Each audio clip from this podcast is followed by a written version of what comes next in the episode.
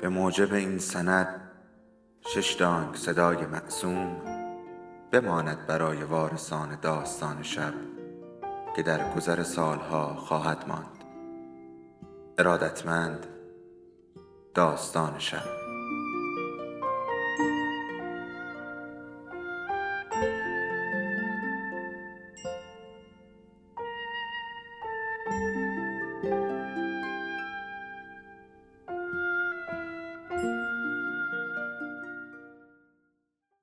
بود یکی نبود.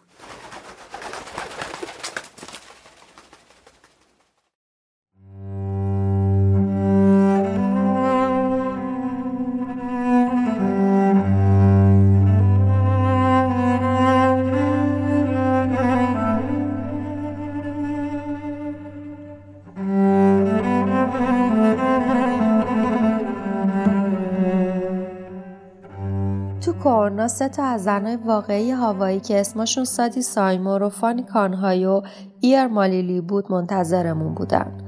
سنشون بین چهل تا پنجاه سال بود.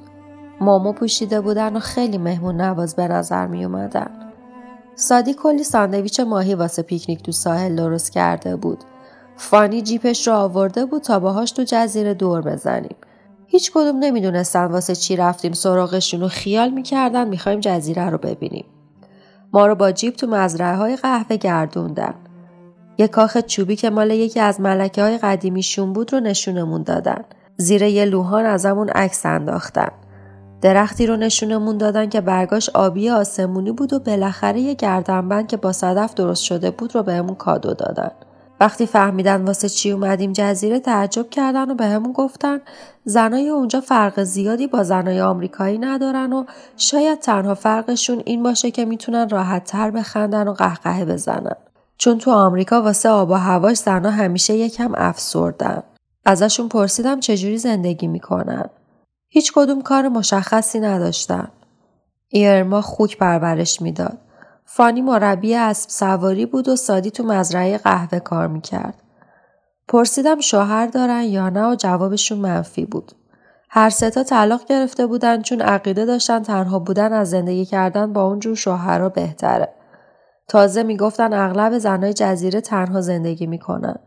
گفتن هاوایی بزرگترین مرکز پیر دخترای آمریکاست چون تو این چند ساله مردای زیادی از اونجا به کشورهای دیگه مهاجرت کردن. پرسیدم فانی نمی‌فهمم چرا مردم مهاجرت می‌کنن.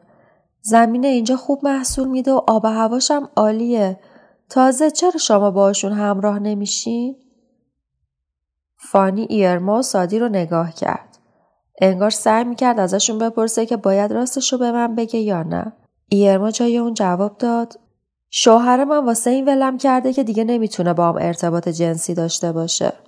اون می‌گفت دیگه نمی‌تونه با هیچ زنی که تو این جزیره لعنتی به دنیا آمده باشه. فانی گفت شوهر منم همینطور. سادی هم اضافه کرد شوهر منم. ازشون پرسیدم حالا این درسته که شماها دیگه نمی‌تونین باشون رابطه جنسی داشته باشی؟ سادی با صدای غمناکی گفت نه ما یکم عوض شدیم ولی چه عیبی داره؟ این مردمونن که از قدیم سختگیرتر شدن. انتظار دارم ما مثل مادر بزرگامون همیشه تو خونه بمونیم. اما خودشون وقتی غروبا میان خونه اونقدر خستن که دیگه نمی‌تونن واسه ما یه دقیقه وقت بذارن. همش کار می‌کنن و دیگه جونی براشون باقی نمیمونه ما هم آخر سر مجبور میشیم درخواست طلاق کنیم. پیشرفت تمدن تنها چیزی که به ما داده حق طلاقه. چرا ازش استفاده نکنیم؟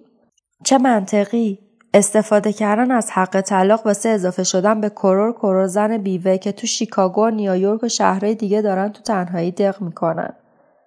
نه تو هاوایی هم مثل موری و موسوکای نمی‌تونم اون چیزی که دنبالشم رو پیدا کنم. فقط جزیره نیهو باقی مونده که به کسی اجازه رفتن به اونجا رو نمیدن. نیهو کوچکترین جزیره از جزیره های هاوایی که فقط 238 نفر از نژاد دست نخورده یولیزی توش زندگی می‌کنن. صاحب جزیره اسمش آلیمر روبینسونه و اون رو از مادر بزرگش الیزا اسنیکلر ارث برده. الیزه از میلیاردرای بوستون بوده که سال 1864 اونجا رو به قیمت ده هزار دلار از دولت هاوایی خریده. همه می‌گفتن مردم اونجا مثل صد سال قبل زندگی می‌کنن. اونجا پولی وجود نداره و خرید و فروش مشروب الکلی و سیگار ممنوعه. جای پول بین همدیگه خرگوش رد و بدل می‌کنن. وسیله نقلیه اسب و اونا رو بدون زین سوار میشن. تو نیهو مدرسه و کشیش و پاسبون و روسبی و دزد و زندون و مریضی وجود نداره. تو این پنجاه سال فقط دو سه مورد آپاندیس و زخم معده اونجا دیده شده. پستخونه هم تو اون جزیره نیست و هر کی بخواد به کس دیگه خبری رو برسونه اون رو به پای کبوتر میبنده. تموم این چیزا واسه اینه که آیلمر روبینسون یه پیرمرد شاعره که خوش داره این 238 نفر پولینزی رو دور از کثیفی زندگی امروز نگه داره و نژادشون رو حفظ کنه. هیچ کدوم از اهالی نیهو بدون اجازه اون حق ندارن از جزیره برن و اگه رفتن دیگه نمی‌تونن دوباره برگردن. هیچ کسی اجازه ورود به اون جزیره رو نداره و تنها راه رفتن به اونجا غرق شدن یا فرود اضطراری با چتر نجاته. زمان حمله به پیر هاربر یه خلبان ژاپنی تو اون جزیره فرود اومد و بومیا سرش رو مثل یه خوک بریدن. یه خبرنگار دیگه سعی کرد بره تو اون جزیره و سه روز خودش رو لابلای بوته های اونجا قایم کرد. اما پیداش کردن و اگه آلیمر روبینسون جلوشون رو نگرفته بود اونم مثل خلبان ژاپنی کشته بودن.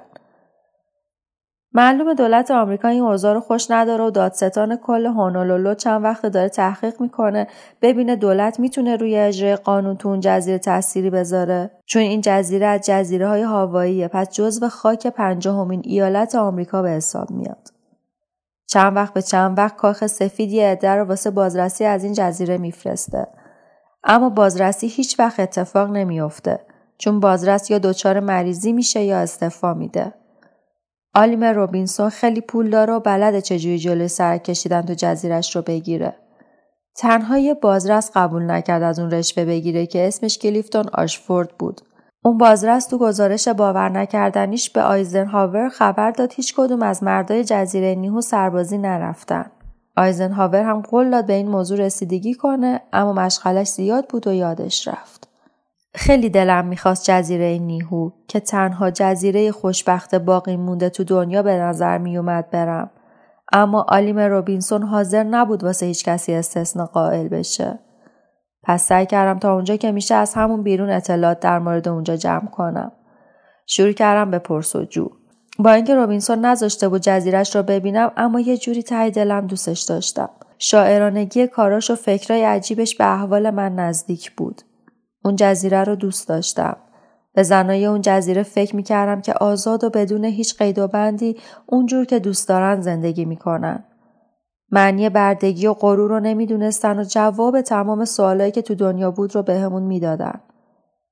وقتی برگشتم کونا سراغ همون خبرنگار رفتم که پاش به جزیره رسیده بود و کم مونده بود جونش رو سر این کار بذاره. بعد با کلیفتون آشفورد که گزارش جزیره رو به آیزنهاور داده بود مصاحبه کردم و بایگانی روزنامه های هونولولو رو دنبال خبر و مقاله از اون جزیره زیر رو کردم. نتیجه این بود. دویست و سی و هشت نفری که تو اون جزیره زندگی می‌کنن از نژاد اصیل یولینزی همه یا جین یا مومو میپوشن و آیلمر روبینسون اون لباسا رو براشون می‌خره چون می‌خواد چشمای نامحرمش به تن و بدن بی لباس زنای اونجا نیفته. اون خیلی به اخلاقیات پابنده. چند تا مدرسه ابتدایی واسه یاد گرفتن زبون انگلیسی تو جزیره راه انداخته و موضوع کبوترای نامه بر هم فقط یه شوخیه. آیلمر روبینسون هر هفته یه کشتی کوچیک پر جعبه های ساردین و آب میوه و مجله های مثل تایم و نیوزویک رو میفرسته جزیره. زنای اونجا یکم فقیرتر و یکم بیسوادتر از لوسی مایکل. اونا از آلیمر روبینسون خواستن یه باتری براشون بیاره و اون قبول کرده. با اون باتری یه ماشین لباسشویی که خودشون اختراع کردن رو را میندازن و اگه نفت داشته باشن از اون واسه راه انداختن ماشین استفاده می‌کنن. وقتی باتری بیکار میشه به یه رادیو بستش می‌کنن و اخبار دنیا رو گوش میدن. راسته که هر کس از نیهو بره دیگه حق برگشتن به اونجا رو نداره. اما خیلی از اهالی این موضوع رو جدی نمی‌گیرن و گاهی به کوهای میرن و دوباره برمیگردن.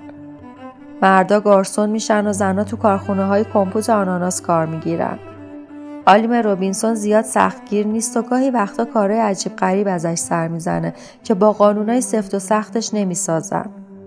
مثلا زنای زاو رو با قایقش واسه زایدن به بیمارستان کوای میفرسته. اغلب زنای نیهو بچه هاشون رو تو کوای به دنیا آوردن. میگن تو اونجا یه راه بدون درد واسه زایمان زنا دارن.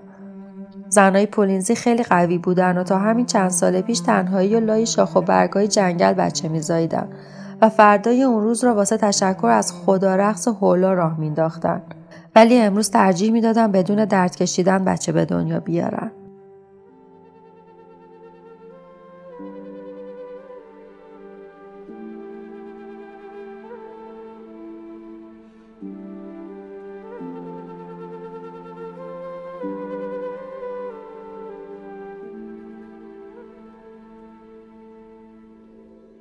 داستان شب بهانه است. برای با هم بودن دور هم نشستن شنیده شدن.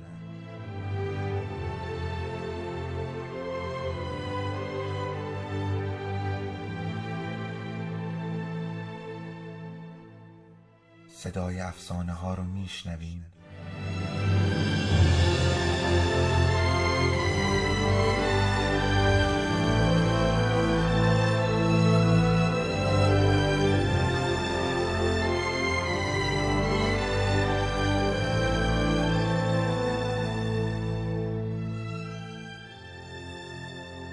شبتون بخیر.